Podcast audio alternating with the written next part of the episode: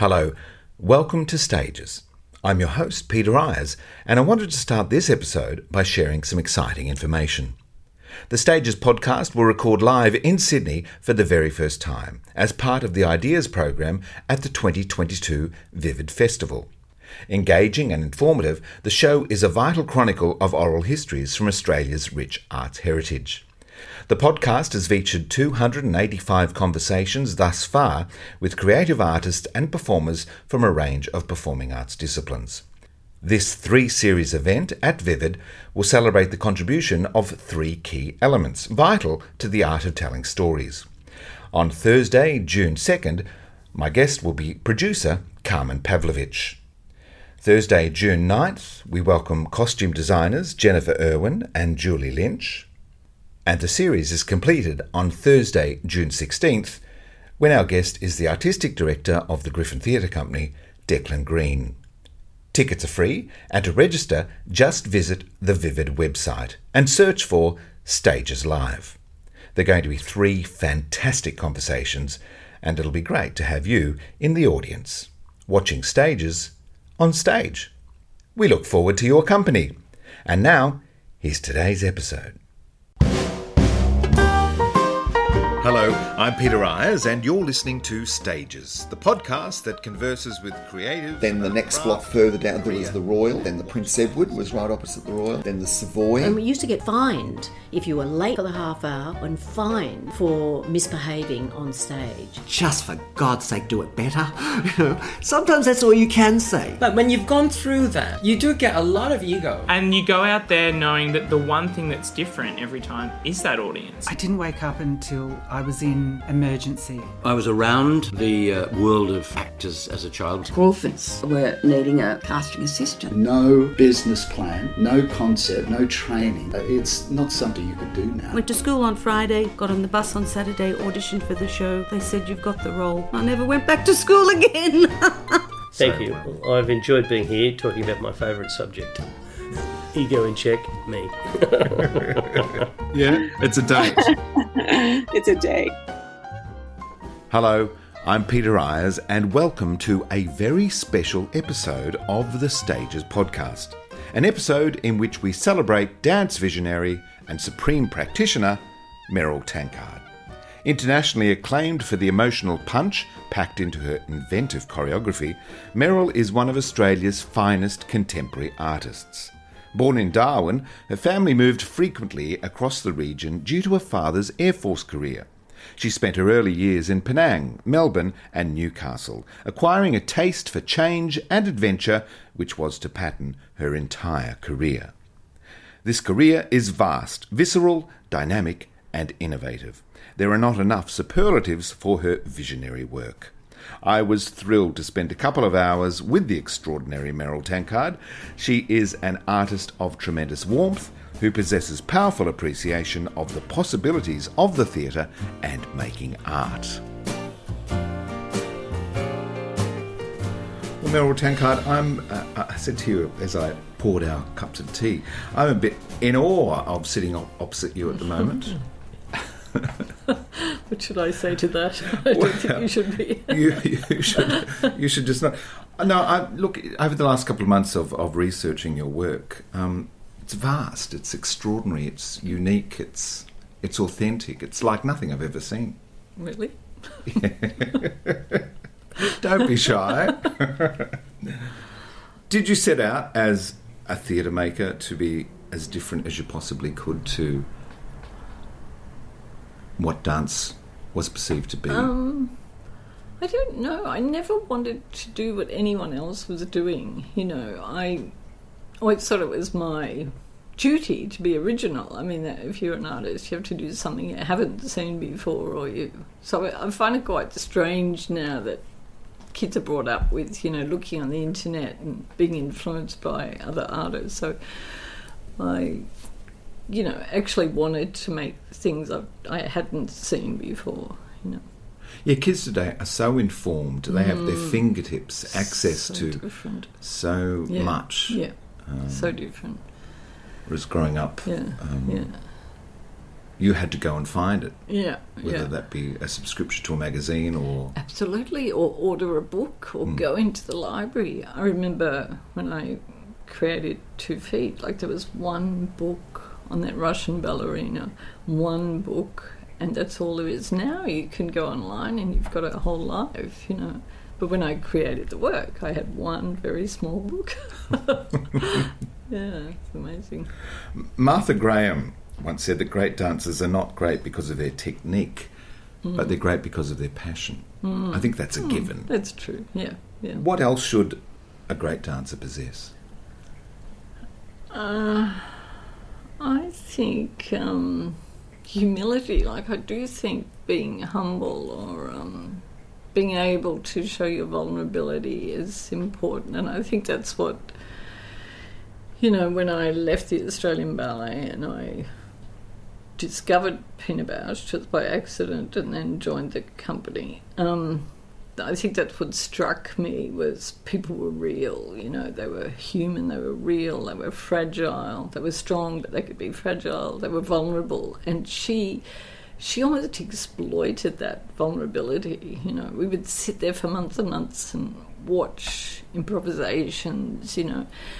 And often it was what the dancer did before they came to the centre of the stage or what they did after that was more interesting than what they actually did in the centre. Right. So, um, you know, I learnt a lot from watching. Like, she never explained, Pina never guided you or helped you or explained why she was doing anything, but you just had to watch. And it sounds like her approach too was not just about the the aesthetic, the look of the dancer and, and, and mm. the shape of the dance, but the psychology yeah, of, yeah. of the dancers and, and the characters. Dancing? Yeah, what, why are you dancing? Why are we moving? You know, that was, and that's what I've, you know, stayed with me. There's some um, reason to move, like you have to have a reason to move. And, uh, you know, it's not important that you have all these steps and you do a trio or a duet or, you know, it's why we're doing them or what motivates you to do it. That's why sometimes I feel like I was in the wrong field, you know. I should have been, I don't know, in drama or something else, because often you will find dancers when I go to companies, like I go to a ballet company, and they actually don't want to feel, they just want to be told, do that step, you know, which I just can't work like that. You know, as a dancer, I couldn't. Once you've worked in that other way, you can't go back to being just no. a robot, you know.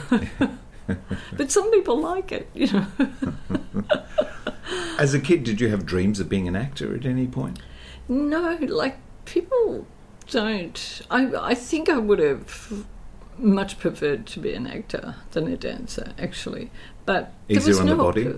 Op- um, obviously, yeah. But um, there was no opportunity. Like, I was growing up in Ringwood, and there were there was the little hall down the road, and they there was a ballet class, and there was a basket weaving class. You know, there were no design schools or acting schools or anything like that. Like, if you wanted to do something creative, you went to ballet, you know. And I don't know, Mum said I was always jumping around and dancing around all the time, that the neighbours said, you've got to send her to ballet, you know. And that was really the only thing. And it was a sort of... um I think it was a ticket out, you know, like um, we... I was born in Darwin, then we moved to Melbourne, where I started dancing. Then my father was posted, he was in the Air Force, he was posted to Malaysia. So I spent nearly three years in Penang. I had a very strict Chinese ballet teacher there. And then came back to Newcastle. And we were living in Raymond Terrace. And... I always think it must have been such a shock for my mother, you know, to have this exotic, you know, two and a half years on Penang Island with a gardener and a cleaner and festivals, you know. There was Buddhist festivals, Hindu festivals. Um, I would go down to the shops and sit with these Indian guys and play games to win lollies and... Um, And then we come back to Raymond Terrace. And I think the ballet was something, you know, that I could, um, you know, be somebody else and have this creative life. And provided a continuity for you also, yeah, I guess. Yeah, definitely, definitely. Visiting all of those. It was like a little club having, yeah. But I remember, you know, when I was at high school and all the girls would be going out to, on the weekends, and I would be going to ballet class, you know, spending all Saturday doing ballet. And um, a couple of weekends I'd say, oh, look, maybe I should go out with them, you know.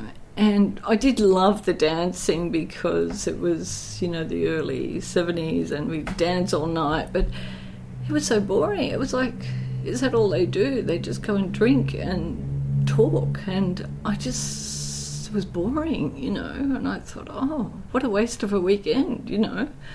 Like it was okay getting dressed up and dancing, but then nothing really happened. So it was just, I don't know, more interesting, more challenging, more, you know. Travelling around the world as you did would require a lot of constant adaptation to yeah. new schools, new neighbourhoods, new friends. Yeah. Did you find that easy? Yeah, like I just got used to it. But I realise, you know, now I'm older, I don't have all these old school friends like other people do, you yeah. know. And it's been one... one woman who's kept in, well, made contact again after many, many years, and I realise that I don't have, and I see them on Facebook and they're all together and they're all still communicating and going out with each other, and I don't have that at all. So I learnt to switch off, you know, you you have a good friend but you move on and your life changes, you know, and then you have to make other friends, yeah. You know. They're constantly adapting, but that I just got used to that. I like that, you know. Has that s- skill, ability, stood you in good stead through your career? Yeah, yeah, definitely, definitely. Which has required a lot of yes, yes. touring and yeah, travelling. Yeah, it's true, it's true. Yeah. New places. Yeah, yeah. But it's always a challenge, you know, and it's exciting. It's another hit of, oh, you know, how am I going to deal with that situation? And, you know, it's... Um, invigorating, you know, yeah. that change. And that's why I can never understand why people are adverse to change, you know, because you just learn so much and you meet so many people and... Um, you know. Well, it's, it's it's it can be quite um, quite scary, that, that fear of yeah. the unknown. Yes, but, but exciting. Nine times out of ten, it works out okay. Absolutely, absolutely, yeah, yeah, yeah. And there'll always be somewhere where you can find, you know... And we need to, to challenge ourselves and stimulate ourselves too. There's, there's nothing I enjoy more than travelling and going to a place where I don't speak the language. Yes, yeah, yeah. And it's sink or swim. Yes, yes. And most definitely all the time it's swim. Yeah, and it's exciting. Yeah, yeah, yeah, yeah, I agree. Do you remember that your first uh, first ballet class? I do remember. I in Ringwood. Yeah. I, I have this memory of Bruce Morrow, who then years later when I went to the Australian Ballet School, he was teaching there. And he and his wife were both ballet teachers. They had the Bruce Morrow Ringwood Ballet School. And um, he used to call me Merly, and I just always... I hated that. I can remember Bruce always calling me Merly. Because he was dyslexic, or that was a... I don't he know thought it was why. A nice, and I a nice really nickname. Hated it, but I always remember my first costume, and we were Mother Nature's children, and we had these brownie gold costumes with plastic autumn flowers on a diagonal, and Bruce and Bernice's son... Carl was the black sheep, and I always remember that. And they were all little white sheep, and he was the black sheep, and he jumped. His jumps were so high, but I do remember that. But you know, I've forgotten. I, I do delete things very quickly in my life. Like yeah. I realise that I leave, and they're gone. You know. Yeah. But the, we have that extraordinary capacity in our brain to. When's the last time you spoke about that first ballet class? Oh, you've pulled it up never, some, never, from but some it's file. Something, yes, I know. It is like an old file, isn't it? And I go, why do I remember that? Were you a good student at school? Yeah, I was a goody-goody. I, you know, used to... My Regis looks at my report cards and he goes mad because, you know, I well, it was, again, if you do something, you have to do it one hundred percent. You know, why bother doing... Um, So when I, I had to leave school, I had to make a decision to leave school early, you know, at the end of, um, what is it, fourth year? Year ten. Yeah, or something. And um, I they made me Dux of the school then, and the nuns gave me three books, and there was um, they were furious that I left, and they gave me a, um, a book of prayers, uh, an English, oh no, sorry, the English literature, a ballet book, and then a book of prayers that was going to help me decide which one I do. But I planned that I'd do all these exams in one year instead of taking, oh, I don't know, I was supposed to take six years actually, but I did them in, well, two years, and um, if I passed them all, I'd go on to ballet, and if I didn't, I could still go back to school, you know. But then I passed them all, so. And now I got into the Australian Ballet School. But if you'd gone back to the school, what do you think your career aspirations would have been? School. Um, I don't know. I mean, I would have loved to have done design or, or something creative, but, you know, anthropology and things like that are also really interesting, but... Um, I think it would have been something creative, like designing or... And investigative, which is what you do now mm, in, in creating your work. Mm, mm. You've got to um, inform yourself. Yeah, yeah. I always felt, I always said, I have to use my body now and I can use my brain later. And I, I feel like I never came back and used my brain. But then, you know, creating a work is really hard. And and I've seen the girl... I saw a nun, one of the nuns, you know, about... maybe it was twenty years ago, and and she apologised and she said, oh, I'm so sorry because what you did was the right thing and we should have encouraged you. And um, so it was quite nice to hear. That was my Latin and science teacher, and she, um, yeah, she said, we shouldn't have treated you like that, we should have encouraged you. Encouraged the arts. Yeah, yeah, interesting, isn't it? Yeah, yeah, fascinating. Yeah. I imagine your favourite subjects at school would have been visual arts. And we didn't have them, you, you see, nothing like in that? Mayfield, right. Poor school, no, you know, hardly any art, hardly anything creative. Music education? Yes, but, but you know, minimal. Nothing was that very challenging or... Stimulating. Inten- yeah, yeah, yeah, yeah. But I think that was just probably the school and, and those times, you know. Yeah. Yeah. No, I think if there'd been some great art teachers or, you know, I might have gone down there. So Aussie Ballet School, um, you were being encouraged by your teachers at the time. Were, were you still with Bernice and... No, but, no. but Bruce was actually teaching there. He right. was teaching pas de deux, and he was lovely, yeah. Such a lovely teacher, beautiful man. Was he still calling you Merle at the no, school? No, I think he got the name right by then. Yeah. Lovely man, though, lovely teacher, yeah. But, you know, we were told that the teaching was going to have art, history, drama, all these other subjects, but when we got there, nobody took those subjects seriously. Like, the kids would all sleep in the art class. Like, we'd go to the National Gallery and everyone would be asleep, and...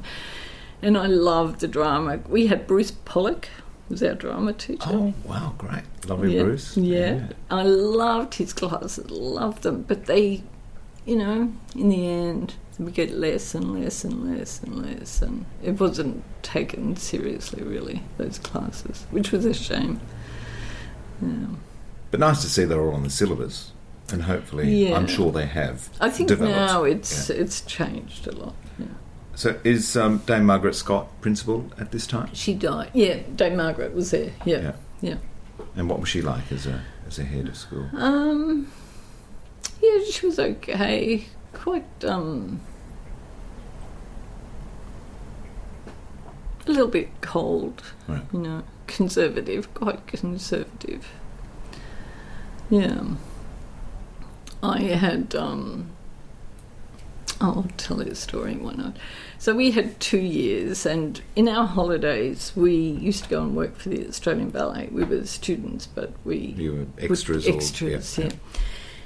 And then they said, why don't you just learn some of the roles? Because we often have dancers sick, you know. So Kathy Bennett's was great. She would take me in the ballet, in the ballet room, and she would um, teach me other people's parts, you know. And one day I was on the tram and I saw my mother coming out, and my mother said, get off the tram, get off. You know, she stopped the tram. She said, you've got to go to the Princess Theatre. Someone's sick and you have to do the dream. I said, I didn't even learn it. And she said, you have to go now, you have to go now. So I jumped on the tram, went to the Princess Theatre, got dressed. They're trying to teach me the steps. And the gauze was down. We were like the fairies, Mendelssohn's.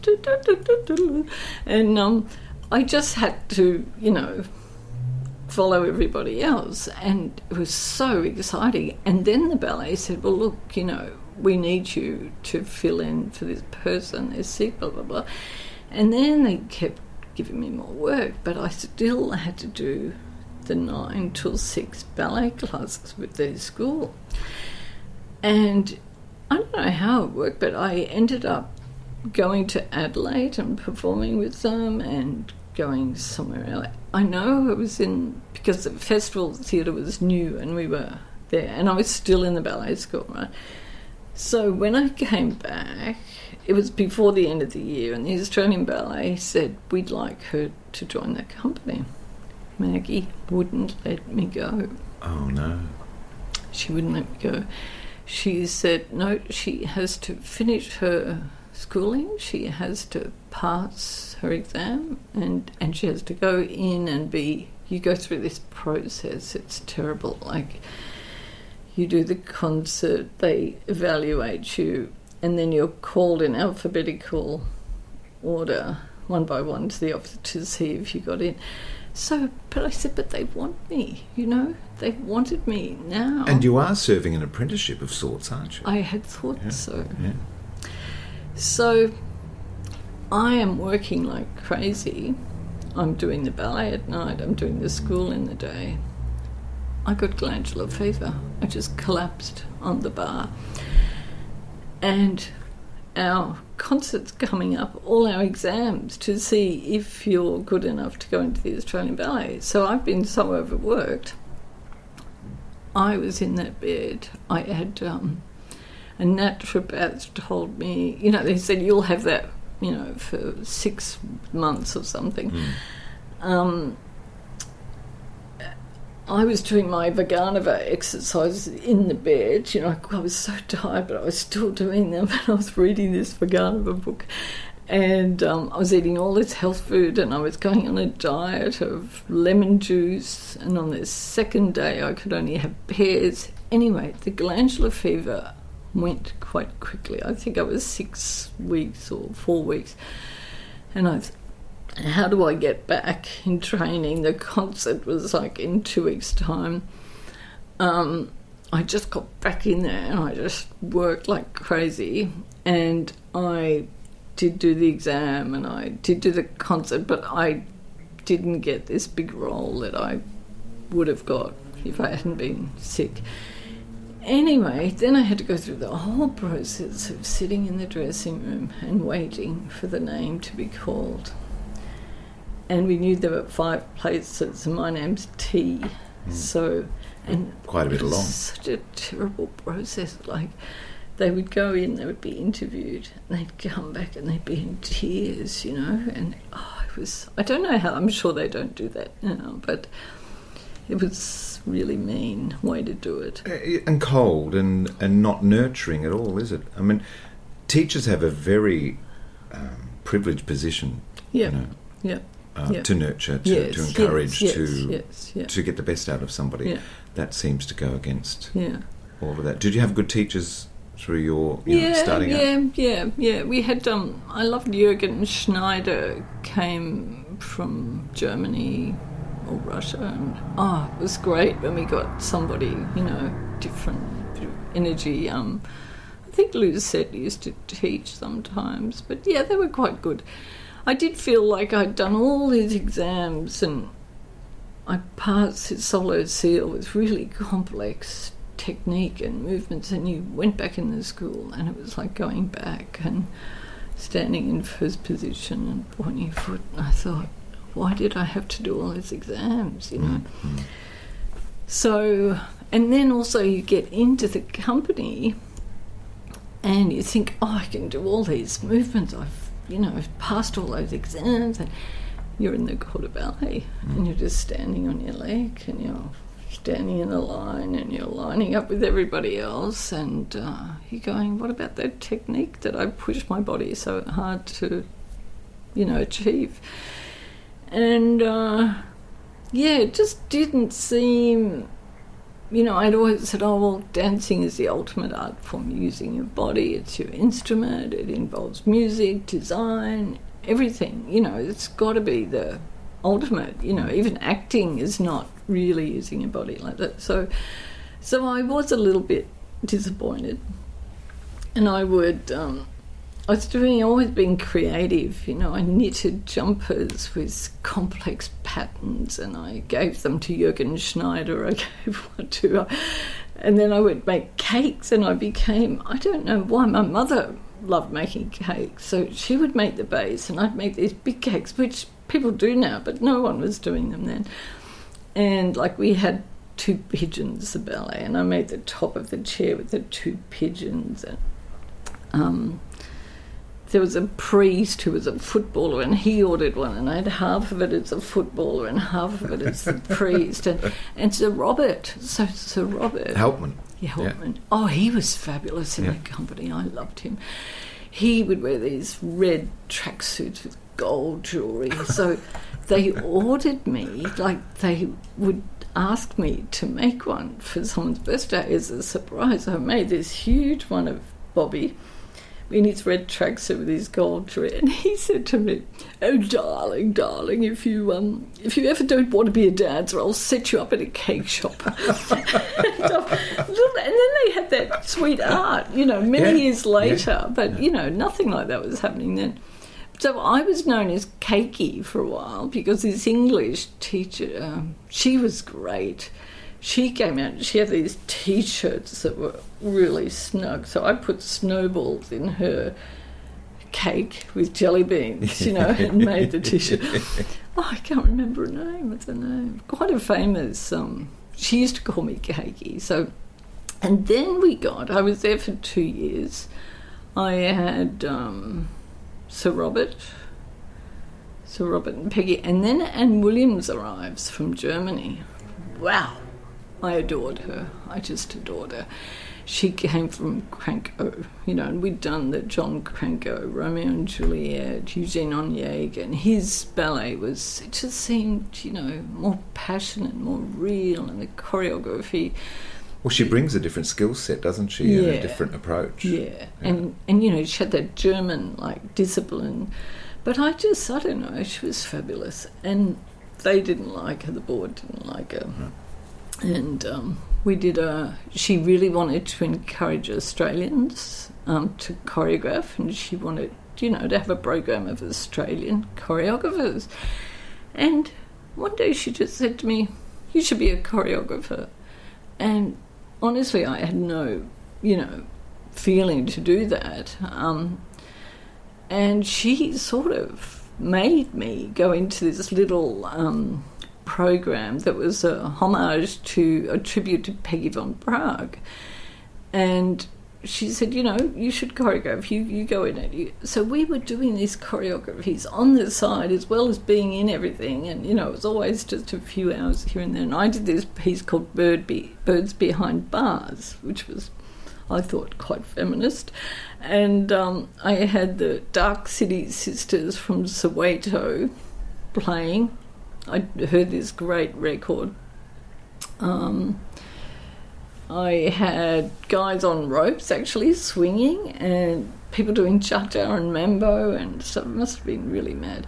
Anyway, but they... Really mad, but really inventive and, and unique, but no one had seen anything like that, I imagine. I don't know. I mean, the audience loved it, yeah. But, you know, they didn't put it into the repertoire, but um, they... Um, gave me a thousand dollars. I won the um, Ballet Society award, and it was a thousand dollars. So what am I going to do with that thousand dollars? And I said, oh, I want to go to Europe, and I'm going to extend my holiday, and I'll go to Europe, and because I, I was starting to think, oh, is that all there is? You know, is that what this ballet is? Is that all there is? And I'd look at the principals, and they'd come in every day and do their exercise, and I think, is is that what I want to do? You know, so I go to Europe for this extended holiday, and I. Had contacted Jacques Lecoq, School of Mime. Anyway, I got this special, you know, permission to go to Jacques Lecoq, and I'm thinking, oh, yes, that's what I want to do. I want to go to Jacques Lecoq, live in a box and move against the wind. and, um, and then someone said, you know, I was over there, oh, you should see Pina Bausch. You, you would love Pina Bausch. Who's that? Who's Pina Bausch? Where is she? Oh, what's that town? I can't remember. And then a second time, another person said, you should go and see Pina Bausch. So at the end, I had three more days. I make this effort to go to Wuppertal, see the work, and it was just mind-blowing. I mean, this was like God had just put me in this spot. You know, it was a miracle, really. So, polystyrene mountains, girls in chiffon dresses, speaking English, crying, laughing, men with wings. And, you know, I didn't understand a lot of what they were saying, but, oh, it's three and a half hours long. I just, and I'd seen all this ballet everywhere, and I was thinking, oh, we're not too bad. The Australian ballet's not, you know, we're mm. pretty good, actually, because nothing really blew my mind. Then I see Pina. Then, I mean, it was so weird. There was another Australian, Joanne Endicott, who was quite a big star in the company. She said, Pina's looking for a dancer. And why don't you audition? I said, I can't. I've just signed the Australian Ballet. Another contract. For, for another yeah. twelve months, right. January to December. She's looking for someone now. And, oh, why don't you come anyway? Why don't you come and audition? And I thought, well, that's a good experience, you know. I can say I went to Europe and I had this experience of auditioning.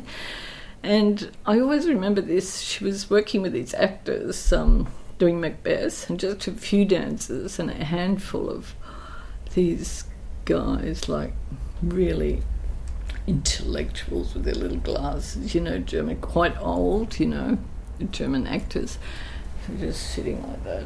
And I had to walk in this sort of um, factory studio, and I had this coat. We had no winter clothes, right? Like, it was snowing. I've never seen snow in my life. My mother gave me her South American skunk forties cocktail coat. I still have it. It was big, like Joan Crawford. Yeah, you know. Big shoulders. Yeah, striped like skunk.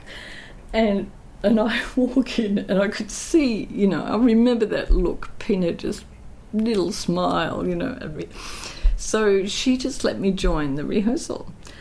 And I had to improvise with them. And she would go, schneller, schneller, schneller. And I'm like, what does schneller mean? Oh, faster. So I'm just going so fast. And um, then I still had to audition, like at eight thirty. I still had to do a classical ballet class. I had to learn movements, and then I had to show her what I'd remembered from the night, the performance the night before. So I just remembered like everything, you know. And then she's reading the newspaper while I'm doing this class, and then um, we go in this little room, and she goes, "Okay, I'll take you." And I just said, oh, I can't come. You know, actually, I can't come. I've got a twelve-month contract with the Australian Ballet. And it was just like my whole, you know, exploded. Like, my God, you know, is this true? Could I actually work here? Like, yeah. It didn't really seem real. So I go back to the Australian Ballet and I've got all these photographs and I decide I'll tell them I want to be a choreographer and I'll take a year, a year's leave of absence. And I was so lucky that it was Dame Peggy von Bragg had come back. She, again, encouraged choreographers. So after three months, three months, they wouldn't let, they kept saying, no, no, no, no. And then three months, they finally let me go. Pina obviously wanted you. She was happy to wait. It was very strange. They kept saying, until we see that contract. Anyway, the contract doesn't arrive and they say, we've sent the... You know, in those days, it was only... Snail mail, I don't even think it? There were faxes then. You know, it was... Telegrams or... Yeah, yeah, she sent telegrams, actually, but they didn't believe that. So um, the day I finally left, I said, look, I'm just going. My mother, it arrived by ship. It took three months and there was the contract. Isn't that funny? And they had sent it. Right. So that was interesting. And then, boom, you know, I'm joining Pina Bausch. Pinch yourself. Yeah, yeah. It was, um, How long w- were you with Pina? Six years. And then she, after that, she kept inviting me back as a guest for another four years and um, to do my original roles. And she would say all the time, oh, well, you know, now you, it's time to come back now. You know, what are you staying out there for in Australia, you know? Now you've had a little break, you know, you're going to come back. And and I never did. And I don't know why, because I came back to Australia and I had nothing, you know. Like we we did the Adelaide Festival with yep. Jim Sharman, so I got a bit homesick. My mother was here and um, the weather and... And I felt I have to do my own, you know, like everything I did, I felt like I was giving her all this. Like we were improvising and giving a lot of our own material, but she would always use it in her, her way. And I felt like I wanted to use it differently, you know. Well, there are those great practitioners, aren't they? Gurus, teachers, whatever mm. you want to call them, who impart their knowledge and then it's up to the students to then go off and... Mm. create their own mm, methods mm, and styles. Mm. and But Pina didn't like you choreographing. There was we were not encouraged to... Oh. We had to be there for her. You were her dolls? We were not allowed to have... She didn't like relationships that she didn't... You know, we were there like... At her service? ten till two thirty, six till ten thirty, six days a week. And sometimes on Sunday, a telephone call, you'd have to go in. And so if you didn't get the call, if you did get the call, you'd go, oh, my day off, you know, but if you didn't get the call, oh, so-and-so got the call and I didn't, you know. So it was just, you were just totally, she demanded total devotion. Did her dancers get to know her uh, very much personally, or was it very much she was the... Um...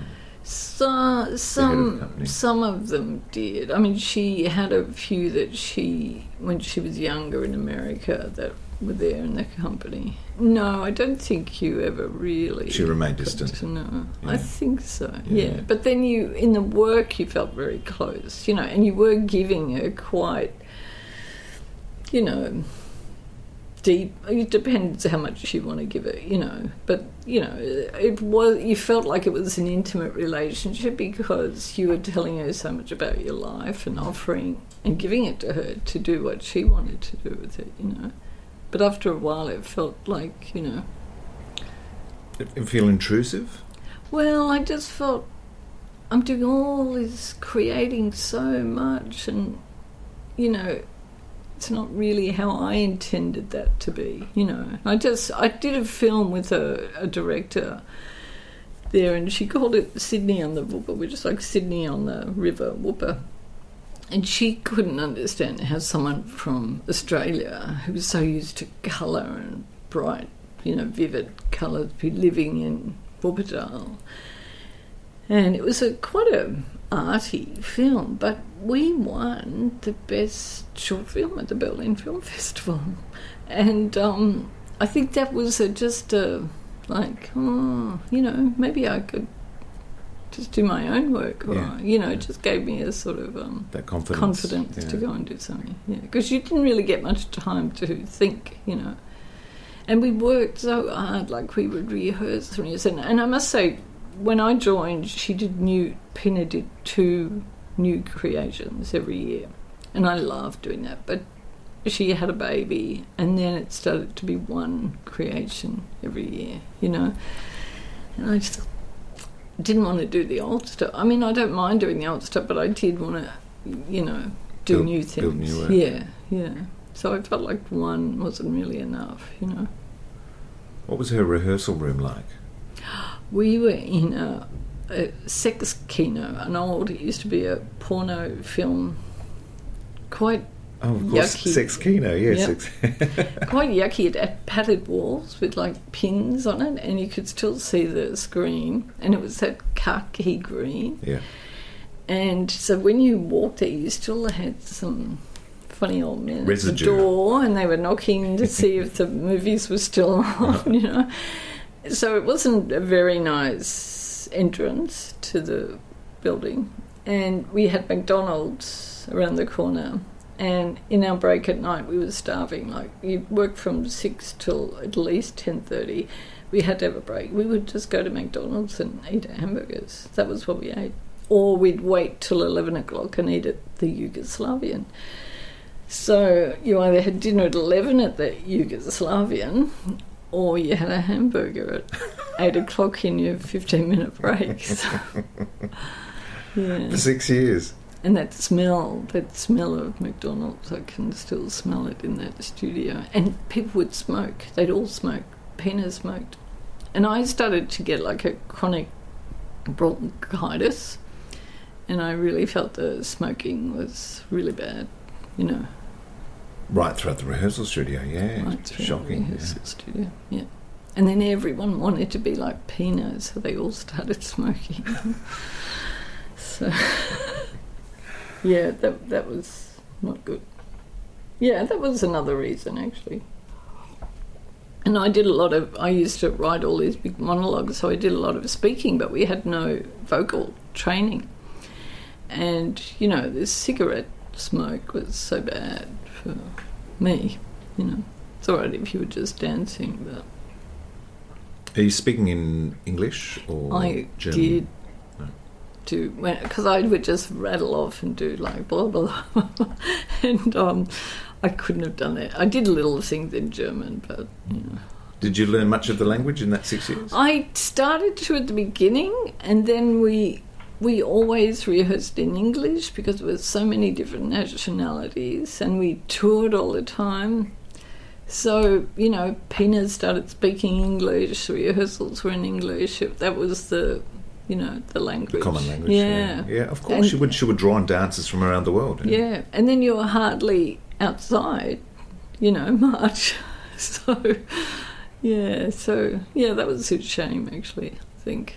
My German should be much better, but we didn't hang out much in the street, you know, to talk to the locals.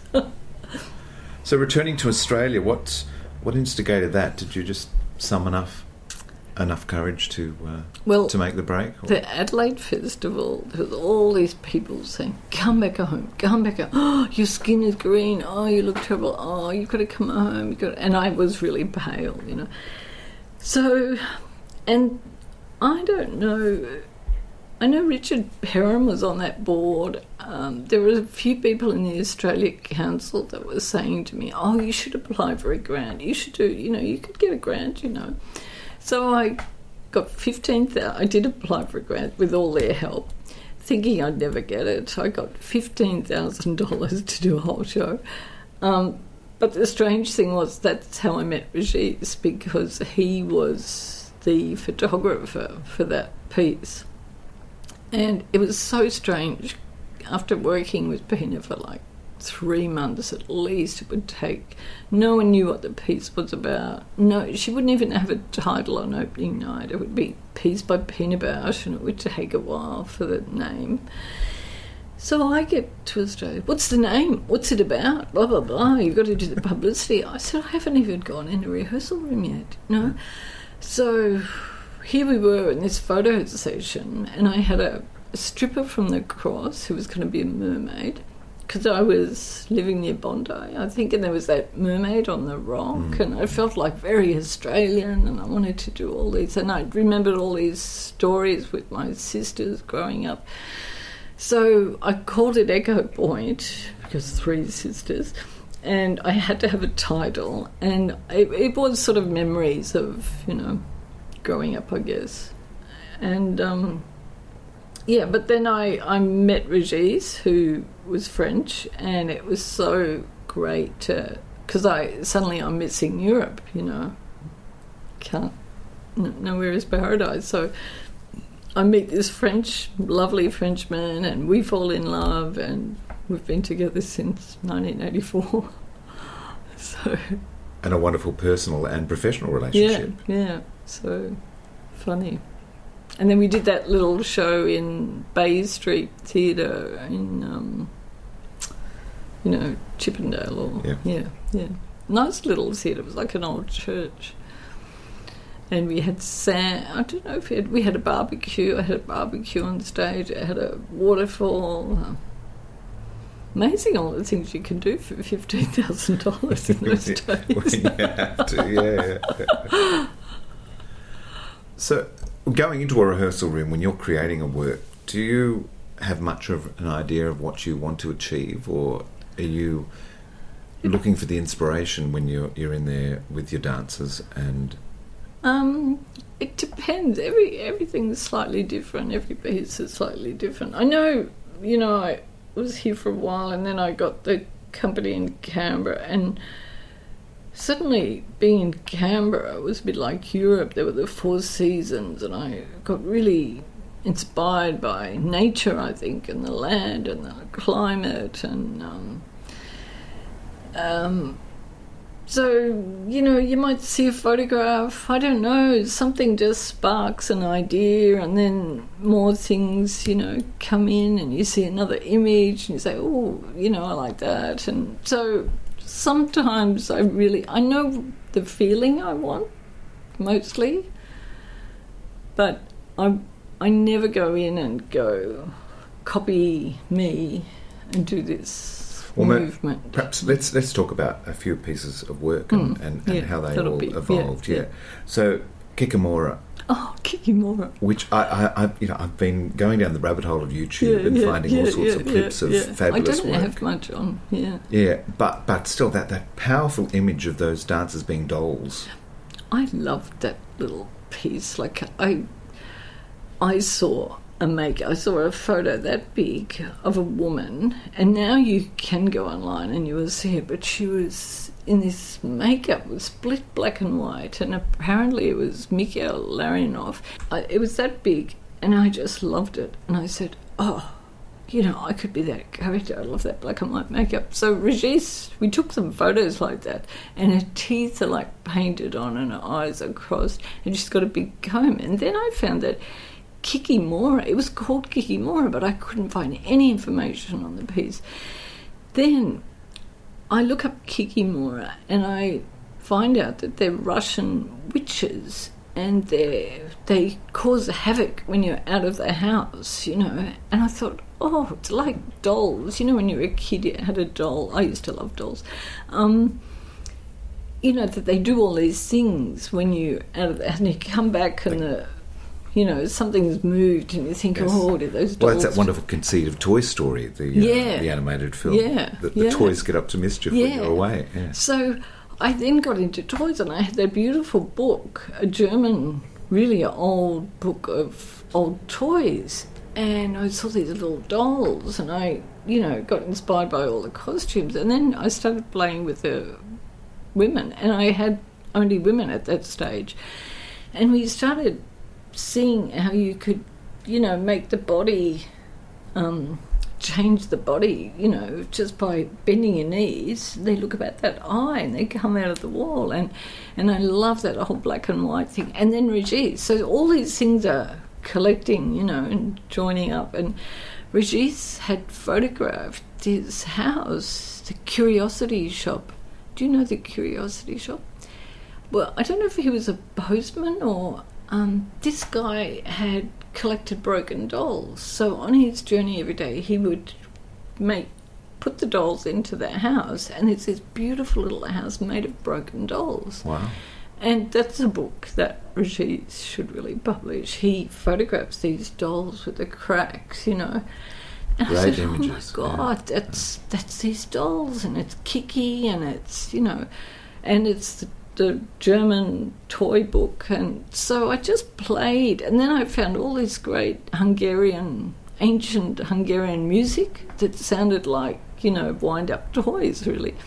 So it all just came. I'm glad you asked me about that piece because not many people know that work, and I really liked it. So all the girls were, yeah, played these little dolls. And then when I went to Adelaide, I had men, and I said, okay, you're just going to dress up in a dress and be a doll too. And they laughed at me, had little pom-poms on their heads, and, and they all wore little white tights, so we made them all white, so the projections, Regis projected, so he used those dolls from the Curiosity Shop as a set on the wall, but also on their faces, you know. Sourcing and finding the music that you want to choreograph to mm. must be a big deal as well. That, do, you, do you ever get the chance to work with composers and create in, original scores?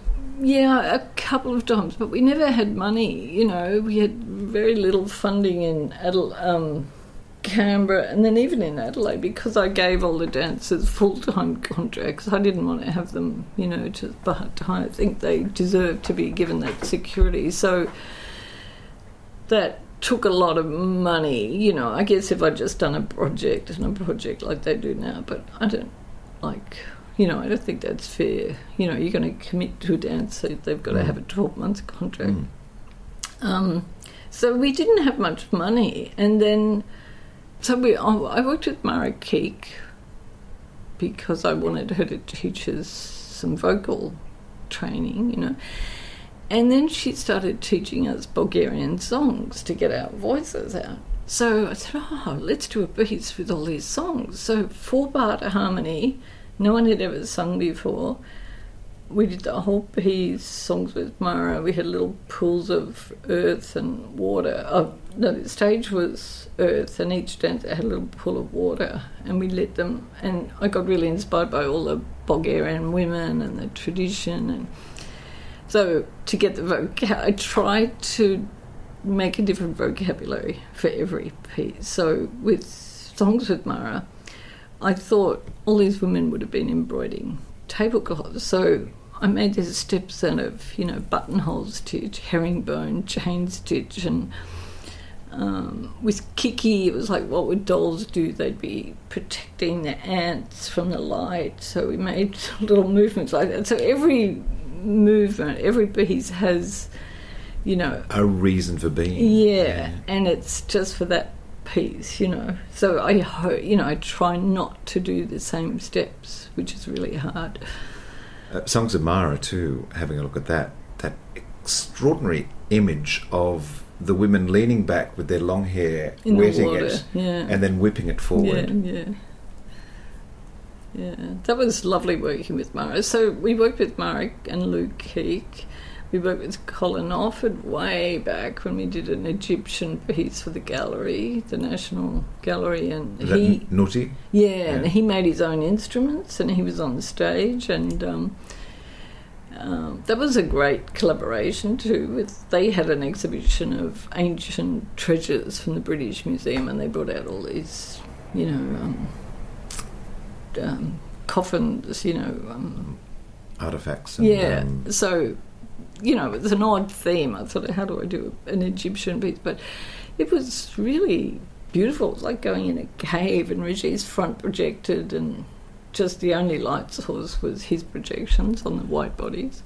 And those dancers looking like moving hieroglyphics. They did, yeah. they did. Yeah, it was beautiful. And do you know, I just remounted that for the V C A right in the middle of COVID, right. or at the beginning of COVID. Actually, I just worked with them two days. We were on the flight, the the car race was had just brought COVID, the Grand Prix had just brought COVID to Melbourne, and we were going out, and that was it. It was all over. And you know, those kids, they rehearsed that in their bedrooms with Marla. When they came together in there and they had white masks, it's such an exhausting piece.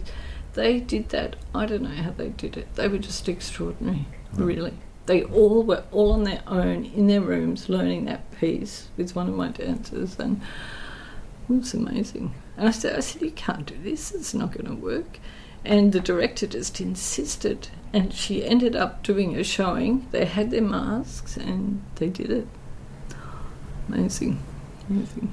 So there was that. Oh, and then Balanescu. That was great because when I got to Adelaide, you know, I'd heard about this Barossa Music Festival, and I said, oh, we're going to be in it, right?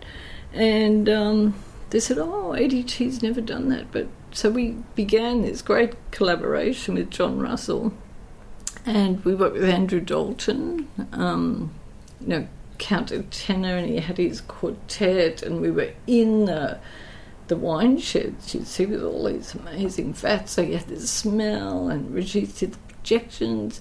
So we did that piece, we did Songs with Mara, we did um, the Andrew Dalton, Oh Let Me Weep, and then um, Balanescu. I had been playing Bal- Alex Balanescu's music, and I'd been working with ropes, you know, and I said, oh, this C D is so great, Possessed. Wouldn't it be great, John, if you could get the Balanescu? He got them. They came out. They wow. played live. We put them on the top of these silver tanks, like where all the wine is being fermented. Yeah. And they were up there, and the dancers were just flying around like crazy. And Peter Lehman, it was Peter Lehman's winery, he would be, after the rehearsal or after the show, he'd be going down in this cellar and pulling out his best red and giving it to Alex, and we're going, you know. But it was such a great time. That was just, and we'd have lunch out in the vineyard, you know, and uh, someone came, we paid them ten dollars each, and they cooked, uh, I don't know, they had a pig on a, you know, spit, and and Alex Balanescu, they arrived from London, they just said, this is paradise, mm. paradise. So that was an amazing experience, actually, doing the Barossa. How, how difficult is that. it to, to merge um, projections and, and the live dance? See, does it take a lot of work? No, like the first one we did was Nuti, and I had seen these portraits that Regis had done, and he projected a painting of a woman, like a famous painting, onto a woman's face. And then we did a whole series. He put them on my face, and I'd sort of become that character. And what came out was such a different, um, you know, image or character from the original painting. So I said to him, why can't you do that on stage? Like, you've got to be... He's a bit shy, and I was like, come on, come on, you know, let's see what we can do. Let's just have front projection. So we invested in these slide projectors, which was a big deal. But it ended up being really efficient because you didn't need a lighting designer to come in, and you saved all that time. You set the projectors up, you knew where they were. So it was, you know, quite economical in the end. Um... So, so that was Nuti, and I'm going, oh, yeah, we're going to do this and this, and I got all these sequences, and they were quite fast. And then Regis puts the projector on, and it was just crazy. There was too many lines, so we both had to pull back, you know. I said, you've got to give me something simpler. I've got to go slower, you know. So we learnt, but it's only because he was in there every day, yeah. and you know, and he was really following, and he really knows the work and the the spirit of the work, you know. And he's really, you know, lucky in the work. We really get on. Like, he does let me have the last say, you know. But you know, he'll bring something that I didn't expect and push me in another direction too, you know. That's what you want from a collaborator. Yeah, yeah, yeah, yeah. So it's a really good collaboration, I think, you know. Yeah. You mentioned um, working with ropes, uh, Furioso, mm. uh, a lot of ropes and swing, and mm. you had your dancers flying almost. Well, we'd been in that little tiny studio in Gorman House, and, um, you know, we had this French ambassador, Philippe Baud. He just loved the company. Canberra was lovely because we met all these diplomats, and I really enjoyed our time in Canberra. So Philippe Baud... And I did the doll piece, so we're all enclosed. Everything's enclosed. The women are, you know, their hair, the cave, Nuti. And then we got this ballroom with this high roof. And I remember Philippe Baud said something to me like, you have to go out, you have to push, you know. And he just gave me this feeling that, oh, yeah, you know, I've got to just go for it now. I've got five men and women, and the energy was so different with the men, you know, in the room, because the women, you can be really, really detailed, but the guys were just, you know, I don't know, more simple, and it was about strength and energy and jumping. And so... I thought, oh, we could do the whole piece on the back wall. So I wanted a rope to see if we could hang the dancers there, but we couldn't hang a rope. The technical crew put the rope in the middle of their studio, and I said, oh, that's not going to work. Not you know, ideal. Like we got no resistance on anything. So, okay, we'll give it a go. And then we got harnesses, which I had never worked with a harness. And I worked with a couple of very tall dancer, Grace and, and Mia, short, um, very strong dancer from New Zealand. And I worked with them, which was unusual, actually, because usually I've got everybody in the room. But I just felt we needed to work out if we could really create something. And it seemed, you know, like it's not possible. It's just hanging, blah, blah, blah. You know, how do you grab this... And then suddenly, you know, they do something, and I said, oh, that's amazing. I've got a video, because no one could remember what they did. It was so fast, you know, Mia would just go flying up in the air, and he would grab her, and, and just the different ways, you know, he would embrace her. And Regis actually got me onto Kronos Quartet, and there was that fabulous um, C D, Quasi... Una Fantasia, and um, Goretzky. And again, I had never really used one piece of music. Like I'd always um, taken different tracks or even different, you know, styles of music. And this one C D all the way through was amazing. And so we were working out these movements, and it was getting really exciting. And then we... had to give them names because we never we didn't know what this movement was. So we call it tidal wave or cyclone or, um, you know, it was always some natural... Well, developing a new vocabulary. Yeah, yeah. And, I, and I always said, you know, we could just do this for the rest of our lives and become this company that... But, you know, it would be boring. So, um, but then a lot of people did after. They did start working on ropes. And that was ninety-three when we did that. And I had never seen anybody do that but before, like dancers, you know. And we were asking, I got a circus person in to help, but they said, oh, we don't move like that, really. It's quite different, you know, what you're doing. So we just had to work it out ourselves. And then... Uh, we brought the other dancers in, and, you know, they would get a bit sick, like the spinning. And so we'd take it easy and we'd say, you know, just take... Because Mia was spinning around, spinning around. She loved it. And then the other girls would come in. Mm. So take it easy, take it easy. And then after a while it became like a drug. Like they just... They were so... they It was like a drug, like a little girl that spins and spins, you know? Yep. And they wouldn't get off. And I'd say, come on, you gotta, we got to stop now. we got to stop. Um, so they loved it. The girls loved it. They loved just being, you know, that freedom. And it's funny because we went to America and we had to talk. We did a big tour and we had to talk after. And they were all like gender politics and, oh, the women are tied up. And we said, God, we never ever felt like that. They felt so free, you know. They felt like they were flying, and they could never feel like that. And the, the men were saying, oh, we usually lift these girls and they're so heavy, but, whew, you know, it was amazing. So that was really interesting. And then with Possessed, when I did Possessed, because we all loved the ropes, I said, let's not have them on the harness, let's put them on the hand or the foot. So that was actually a completely different technique. There were no harnesses, yeah. That work would uh, give you the perfect skill set to choreograph the Broadway musical Tarzan, I imagine. Yeah. Are you? Are you working with a lot of yeah. vines yeah. in that show? Yeah. They all, yeah. Tell they, me about Tarzan.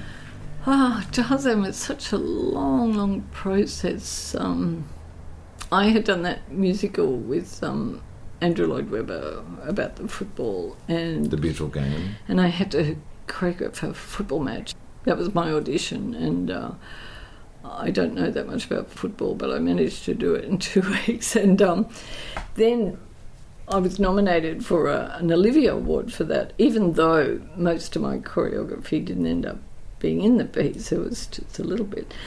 And um, out of that, I was then asked to do Tarzan, and I must say I said, oh, I'm not sure that's really me, you know. But my English agent insisted that I do that. And it took years, it took years. They took us to Las Vegas three times, I think, to look at the big shows. Um, the Cirque du Soleil or, yeah.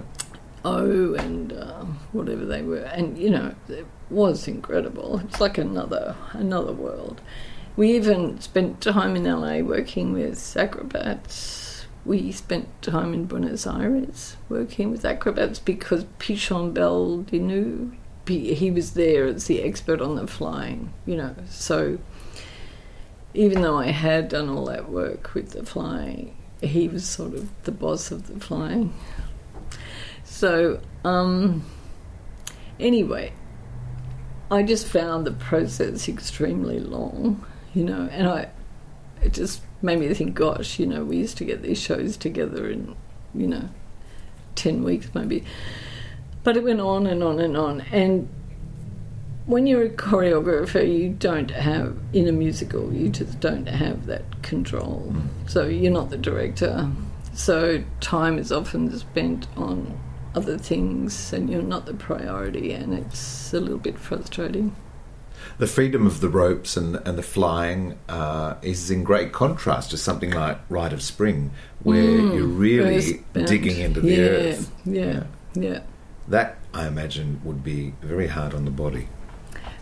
Pina's Rite of Spring. Yeah, yeah. Yeah. That, well, when I joined the company, my neck, I, we had to do that movement where you, you know, just, and repeat, repeat it and repeat it and repeat it. And I remember I thought I would never walk again. That my neck was so sore. But it also made me feel that I was using my whole body. And I thought, all those years with the ballet, I'd never used my back. No.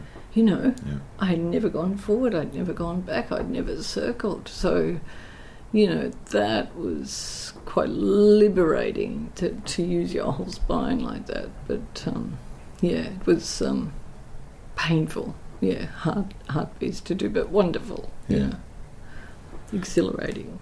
Who was Olga Spivitskaya? Spivitskaya, Spivitskaya, Spivitskaya. Right. Yeah, okay. Very unusual spelling. But um, I read a book when I was in the ballet school. Someone gave me a book uh, called The Sleeping Ballerina. She had come out to Australia in the thirties. With Ballet Russe, or no? It was a sort of offshoot of Ballet Russe, actually, but the dancers of the Ballet Russe. Then she was to perform in Sydney and Melbourne and Brisbane, I think. And following a, a couple of sh- pro- see, uh, shows at the in Sydney, she was found wandering, they say on a dirt road, just wandering. A driver picked her up and he actually recognised her uh, because he had seen her in the performance. And they were her first signs of a mental breakdown. And, you know, I always thought that stress, you know, of coming from Europe, when she was really fanatical about her technique, like, you miss a day as a ballet dancer and you just freak out, you know. So, and they didn't, we didn't have Pilates, they didn't have Pilates and all those other things that, you that know. Maintain the body. Yeah, yeah, and they're really efficient, you know, using the muscles efficiently. So she cracked up. She kept dancing for a while, but she cancelled the rest of the Australian season, her performances, and ended up twenty-three years in a sanatorium in Poughkeepsie. And this Poughkeepsie, it's just outside of New York. And I remember actually years, years later going past that train station. So this Russian ballerina is locked up for twenty-three years, and Anton Dolan tried to get her out because she was just obsessed with dance, you know, and it just became really obsessive with it. She's not really, you know, she didn't have to be locked up, yeah. you know. What happened to her when she came out, when she was released? In... Oh, she went to this, he fought and fought and fought to get her out, and I think she ended up in this, it's called the Tolstoy Foundation or something, a home, you know, for artists. And, and she was making dolls. Isn't that funny? She was wow. making, I saw a documentary or a photo with her, with his sewing these dolls, but um, there is a little, and there was a clip of her doing the mad scene that was taken in nineteen thirty-one or something, before she came to Adelaide, and it was black and white, and she had her hair out and her feet turned in, and it was so avant-garde for those days, you know, and she was the Giselle, like everybody. But they say that the role, you know, she started to become Giselle and went mad. And yeah, so that really struck me, you know. This so much story. So to create a work mm. which... Um, leans on that story. Yeah, I got another grant. Um, it was Anthony Steele was doing the Brisbane, what's it called, the Expo, and he was doing the theatre program. And he asked me, you know, what would you like to do? And I'd, I'd read all these stories about these women, Annette Kellerman, Lola Montez, and I thought, oh, you know, I could do this, these women dancing. And the reality of that, you know, as it came down, it was like, mm. And I'd just done a T V series, and Jane Campion was one of the directors, Dancing Days, and Jan Chapman was the producer, and that was great. And I was just about to go into rehearsal for whatever this one-woman show was for the Brisbane Expo. And I do remember Jane saying to me, I said, oh, I think I want to concentrate on this Russian ballerina. And Jane said, but use your own stories. You've got your own stories, you know, that are just as crazy and mad. So I started to think about the girls in the ballet school, how they would starve themselves or how they would make us eat chocolate cake and they just look at us or lick the spoon. Or, and, you know, it was quite crazy, actually, and um, obsessive, and there was that madness. And then I, I had teachers who were really, really strict, and they did, like, torture us in class. So I thought, oh, I'm going to get back at all those teachers, you know. So I did this torture bar, and um, I, yeah, and then I thought, well, maybe I could, you know, play the Australian contemporary dancer and the Russian ballerina. Who was it? Memsey, was it Memsey? Mepsy, Mepsy is what Mepsy. they uh, yeah. used to the call me name. When I was a right. baby, yeah, when I was a little in Darwin. But, um, yeah, insane, mad, I don't know how. And I think, I remember Jane, actually, I don't know how that came about, but after the T V series, she said, oh, I'll just, you know, do a bit of work with you. And it was at the Bondi Public School. We had a room, and she, you know, she was going, oh, and what about that scene? And she was in that very filmic way, quite different. So I was doing these scenes that was so fast, you know, just going snap, snap, snap, as if you're editing a film, but I was a real-life person who had to change the costume. Anyway, I um, that was, we just had a couple of sessions, but it put me in a sort of style that I probably wouldn't have, um, you know, gone on my own. But I can remember poor Regis. I had no assistant. I just had poor Regis sitting there. We were rehearsing in that church where the, what do they call it, the wall, where there was a lot of drugs going on. There was a lot of needles in that church. You know. In, in Darlinghurst? Yeah, yeah. yeah. And um, I'm in this little church rehearsing this piece on my own. No dramaturg, no assistant. And poor she's going, come on, come on. I'm going, I can't, I can't, I can't. I was crying, I crying. And I, I hated looking at myself. Like, I hated just that attention on myself. Yeah. It's just, like, boring, you know. Anyway, we ended up, you know, I did that piece, I don't know how. Two feet. Yeah. yeah. And we did it for the expo. And at that stage, they hadn't worked out how to keep the water on stage. Uh, you know, it... it water comes across the stage towards the end. It's about, you know, I don't know, how high is that?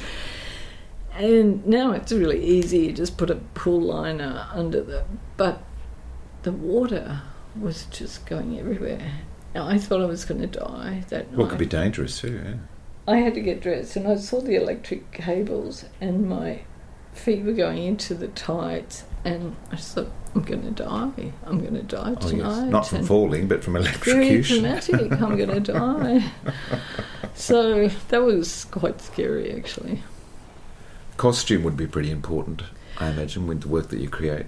You'll yeah, and I work had a, quite closely with the designers. Yeah, I had a beautiful um, friend, Diane Bridson, and uh, she, you know, replicated those costumes and made new ones for Mepsi, and Anthony Phillips um, cut them. So they're beautifully cut. They were really beautifully made, you know. What do you like on opening nights? Um, just focused and quiet. And um, do you enjoy opening nights? I mean, that's the... Yes, uh, yeah, you do, you do. That's when everyone but gets to see the work. Scary. I mean, when I... You know, it was scary being the director. I felt much more scared being in that. I always had the headset. I had to have a headset. I said I have to be able to... Because, you know, I had to be able to say louder, you know, or softer, because I never trusted them to have the levels right. And... um that would really annoy the technicians. I, I don't do that anymore, but at the beginning I did. Were you good at handing it over to the company after opening night? Or would you? Oh, no, you'd keep working you'd on keep it. Working, yeah, yeah, yeah, yeah. You just keep working on it. Like, there's always notes and always um, improving things. Yeah. No, not radical things, but just, you know, sharpening it. Because, you know... In Australia, you never got that time with lighting. That's a real shame. Like in Europe, you get Pina used to have three weeks on stage, lighting set, you know, wow. something like that. And of course, we had th- two nights if you were lucky. So that's always a shame, you know. Like you see Robert Wilson, the lighting is exquisite, mm. but he's there for months yeah. doing that, you know, lighting a finger. Yeah. yeah. So we just. Are not able to create like that here, which is a shame really, because lighting is important, you know, and it should be like a performer, you know, we should be treating that with that respect. I think it must be awfully hard for lighting designers mm. in Australia. Do you read reviews? Yeah, yeah. Um, and you do, you always remember the bad ones. Have you had many bad ones? Then? Oh, yes. Jill Sykes, the last I did that piece for Sydney Dance Company, and the title was So You Think You Can Choreograph. Oh. And I think that really hit me. And I just thought, right, why am I doing this? I read a... Someone, I should try and find that. A writer went and sat in with a choreographer one day and they said, how do you do this? You go in that room and you've got all those faces. Like when you're writing a book, it's bad enough, but you've got all these personalities, you know. They are your tools. It's so hard, yeah, but with. They have all feelings mm. and, you know, there's always jealousy within the group or competition or... Yeah, so you've really got to deal with all of that, you know. And very hard going into a company that's used to one choreographer, I think, you know. Because they think that's... Like, we thought Pina Bausch is the only way, you know, when we were there. When I was in the ballet, everything else was rubbish. You had to be a ballet dancer. It's, you know, it's like a sect. It's like a religion. It is like a religion.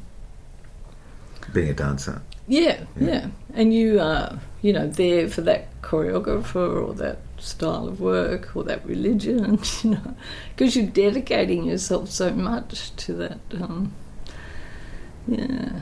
So now I look back at, you know, the times when I was in the ballet and, you know, we got into the ballet company and we just thought we were fabulous, you know. And I, over those three years, I started to realise, oh, there's something else out there, you know.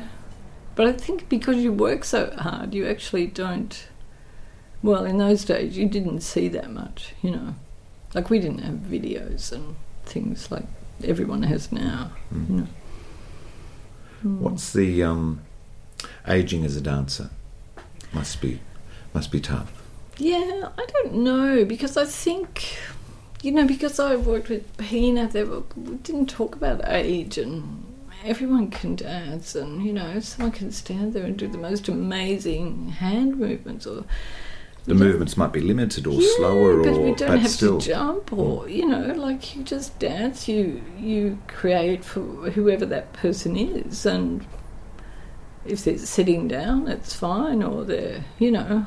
I've never felt that, um, oh, I'm so old now, I'm exhausted, but, you know, maybe I'm not dancing, but, I mean, I look at the... company, Pina, and some of them have been there forty years and they're actually still doing the same things, you know. But, um, yeah, I don't know. I, I guess if you're a ballet dancer, it's, yeah, of course, it's really... Have you got hard. more dance in you? Um, me, um, depends what you call dance. yeah, I would, I would love someone to come and work with me, you know, and do something, yeah, with me performing. I doesn't have to be really dancing, but um, yeah, that would be a nice change. That would be a real treat. Yeah, that would be a nice change. Yeah, mm.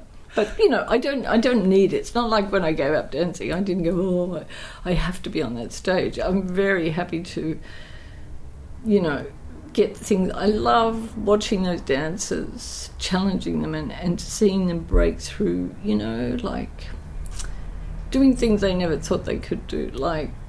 When I had the company, we did tap dancing in Aurora, and um, no one had tap danced before. And we, we did singing, you know, and no one, well, they flew. And I thought every piece, or we worked with silhouettes, which is another really tricky, you know, um, technique to learn. So I love challenging them, you know, and I, I just like seeing them grow and... discover these talents. Like, we discovered singers' beautiful voices, you know, in Songs with Mara. People didn't know that they could sing. So, um, you know, that's what I like doing. So that gives me a lot back. I don't have to do it myself. You know? Well, Meryl Tankard, this conversation's been a few months in the in the planning. I'm yes. so glad that we got there. Um, thank you for a, a delicious hour of chat about dance, and, and thank you for all that you've given the world uh, as far as dance goes. Thank you. Thank you. It was fun. What a joy it was to have that audience with Meryl Tankard. Her body of work as a performer and choreographer-director is extensive, and hopefully you gain some insight into the creation of that work. Meryl wanted to also acknowledge her stellar collaboration with composer Elena Katsachernin on Wild Swans, a full-length ballet for the Australian Ballet. I encourage you to see what you can find online. I managed to find snippets of Meryl's various work on YouTube, et cetera. You'll see exactly what we've been talking about. If you've seen Meryl Tankard on stage, lucky you. Thanks, Meryl, my guest today on The Stages podcast. Don't forget that the podcast will be presented live as part of the twenty twenty-two Vivid Festival in Sydney. Check out the Vivid website for ticketing. It's all free, but you do have to register. I'm Peter Ayers. Keep well, keep warm, stay safe, and I'll catch you next time.